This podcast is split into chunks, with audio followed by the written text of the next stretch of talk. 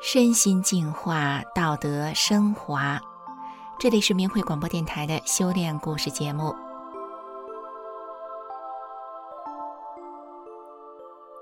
听众朋友您好，在黑龙江的北大荒，那个地方有一位男子，乡亲们看见他来了，总是说：“大法弟子来了。”为什么乡亲们会这样的称呼他？这其中有着什么样的故事呢？农民老周是在北大荒种地的。十多年前，他得了骨癌，右大腿的大腿根儿肿得支出一个大包来，人躺在炕上起不来了，只能在家里熬日子等死。老周让儿子准备后事，儿子去买寿材买不着，就买了邻居家的一个大衣柜来准备做寿材。因为老周个子高，大衣柜还不够长，儿子就把大衣柜的一头打开，接出了一块，准备着就这么用了。就在老周给自己准备后事的时候，有一个人来到他们山屯儿，老周管这个人叫三哥。三哥跟老周说：“练功前，我跟你一样，病得躺在炕上起不来。”练功以后，师傅救了我。师傅是来救人的，你信，师傅就管你。三哥问老周：“你能不能看书啊？”老周说：“能。”第二天，三哥给老周送来了书。三哥口中的练功是练的什么功呢？那么神。三哥练的。就是法轮功，也叫法轮大法。三哥给老周送来的就是法轮功的书，按照书里说的去做好人，加上法轮功的练功动作，三哥自己的病就是这么好的。过了些天，三哥又来找老周了，问他书看得怎么样了？老周说：“三哥。”这书我看不了，看了老串行，看不下去了。三哥问他：“你真心看了吗？”老周说：“我都这样了，能不真心看吗？”三哥想了想：“那你就念‘法轮大法好，真善人好’，真心的念啊，这是九字真言，真心才管用。”师傅就管你，你的病就能好。三哥走了以后，老周开始诚心的念“法轮大法好，真善人好”，每天都念。当老周念到四五天的时候，大腿根部支出来的大包就破了，往出流脓流血水，接了大半个脸盆那么多。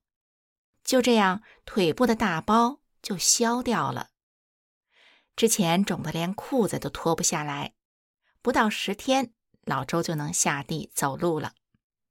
被医院诊断是骨癌的绝症，就这样诚心的念“法轮大法好，真善人好”，没吃药，没打针，没受罪，一分钱没花，好了。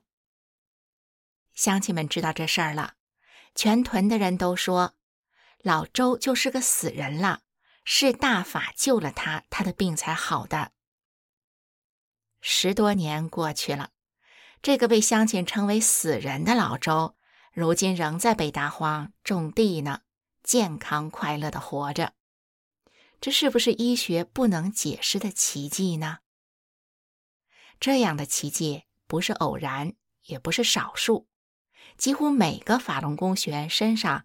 都有过这样的奇迹，三哥啊，就是我们刚才说的当地乡亲里口中说大法弟子来了，这大法弟子指的就是三哥。三哥跟老周也说过，自己以前跟他一样，病得躺在炕上起不来。三哥的故事又是怎么回事呢？原来啊，三哥四十岁的时候一病不起，只能躺在炕上了。家里生活本来就困难，自己这家里的顶梁柱倒了，家里更是雪上加霜。三哥就不想去医院花钱看病了。这时兄弟们来劝三哥，说：“去看看吧，哪怕你去看了，说真的治不好，那咱不治也行，咱不就死心了吗？不花那钱了。”三哥拗不住，只好去了医院。一检查，医生说是肺结核和心脏病，两个病都已经很严重了，说三哥的肺。有三个窟窿，治不好了，给开了些药，就让三哥回家了。屯子里的人都议论说，这人是完了，只能等死了。死，三哥倒是不怕，就是看着自己一双未成年的女儿啊，三哥心酸。那年是一九九八年，法轮功传到了他们乡里。三哥的妹妹先学了，回来后妹妹就跟三哥说：“三哥啊，你病成这样，你看看《转法轮》这本书吧，这书挺好的。”三哥说：“我坐都坐不起来，还看啥书？看不了。”妹妹问他：“那你能不能听啊？”三哥说：“听倒还能听。”第二天。妹妹就送来了法轮功师傅的讲法录音带给三哥听。当时啊，还是用录音机里面放着那个磁带来听呢。三哥啊，坐不住，就躺着听。听了不到一个钟头吧，正在外屋洗衣服的妹妹就听到三哥喊：“可不好啦，有一只手在我的肺这儿抓了一下。”原来。刚听了法轮功师傅讲的第一盘磁带，才听到一半儿，三哥就感觉有一只手伸进他的胸里了，一抓，抓的他都有点上不来气儿了，整个人也随着这一抓的劲儿坐了起来。没想到妹妹一听三哥的话，开心地说：“是好事，这是师傅管你了，这功法能祛病，你就接着听吧。”于是三哥就接着听，越听三哥越觉得这讲的咋就这么好呢？听到第七讲的时候，法轮功师傅讲到抽烟喝酒的害处，三哥觉得好像就在说他呢。以前三哥抽烟喝酒赌钱，在村子里是出了名的，每顿饭要是没有酒，就端不起饭碗来。每天都得一斤的量。等三哥把全部的磁带九讲的讲法都听完的时候，三哥说：“他可真明白了，知道咋做人了。人活着是为了返本归真，处处为了他人，按照真善忍要求自己，才是最高境界的人。”三哥决定。修炼法轮功，练到二十多天的时候，三哥走路不喘了。两个多月的时候，三哥的病就彻底好了。屯子里的人都奇怪了，说他咋不吃药，那么重的病就好了呢？修炼法轮功让三哥起死回生，全村的人都知道了，他成了乡里的名人了。一九九九年，共产党开始了对法轮功的镇压，三哥成了被打压迫害的对象。一到敏感日，乡派出所的警察就跑到他家里关照他了。有一次，乡派出所的警察又来三哥家骚扰了，说什么国家不让练法轮功了，你就不能练。三哥说：“大法教人修心向善，按真善人做好人。”有啥不好的？哪错了？不让我练，我就练。警察说：“就是不让你练了。”三哥说：“你们难道不知道吗？我的命是大法给的，不练法轮功，我命都没了。我没做坏事。”警察说：“我们也没说你做坏事啊。”三哥反问道：“我没做坏事，那你来我家干啥来了？你是不是想来抓我呀？”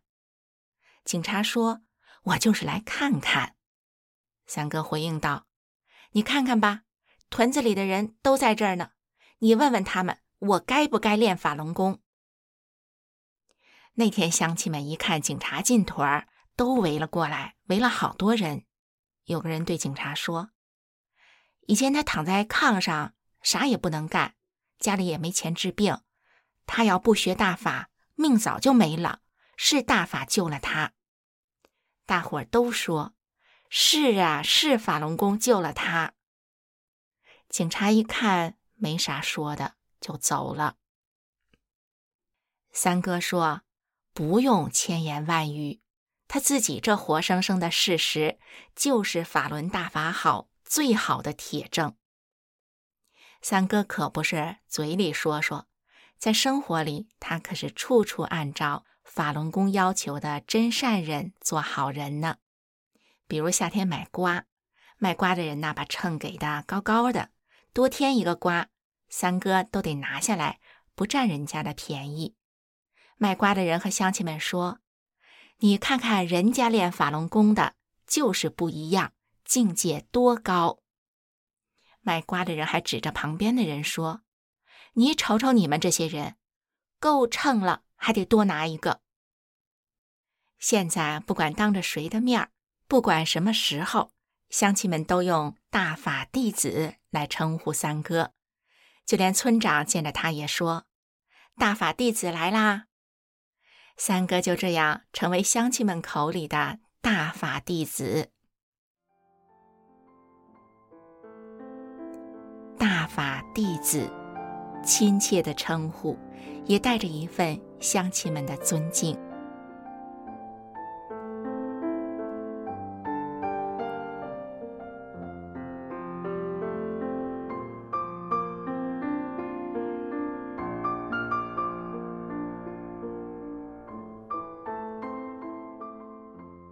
北大荒上一个乡亲口中的大法弟子，今天的故事就讲完了，咱们下次再见。